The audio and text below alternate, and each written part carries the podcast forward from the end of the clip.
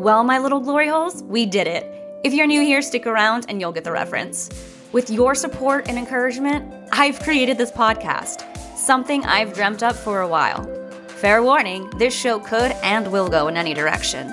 If you know me from TikTok, you know I'll talk about anything. I try to find humor in my life experiences, no matter how traumatic.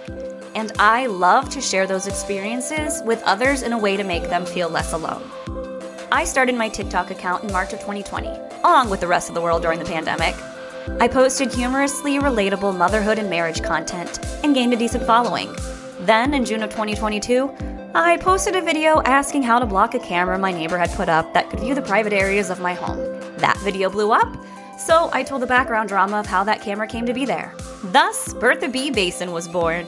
By telling the story about my 21st century Hatfield and McCoy situation, I somehow created a cult following for the drainage basin in my yard. You can see Bertha in all her beauty on my TikTok account at Living Richardson. I'm sure you'll fall in love too, and soon you'll join my tribe of glory holes. Throughout my time on TikTok, I've become known for being quite real. A little too real, some may say. But to quote the great Elyse Myers, if I'm too much, go find less. I've experienced a great deal in my 32 years, and I've gained a lot of stories along the way.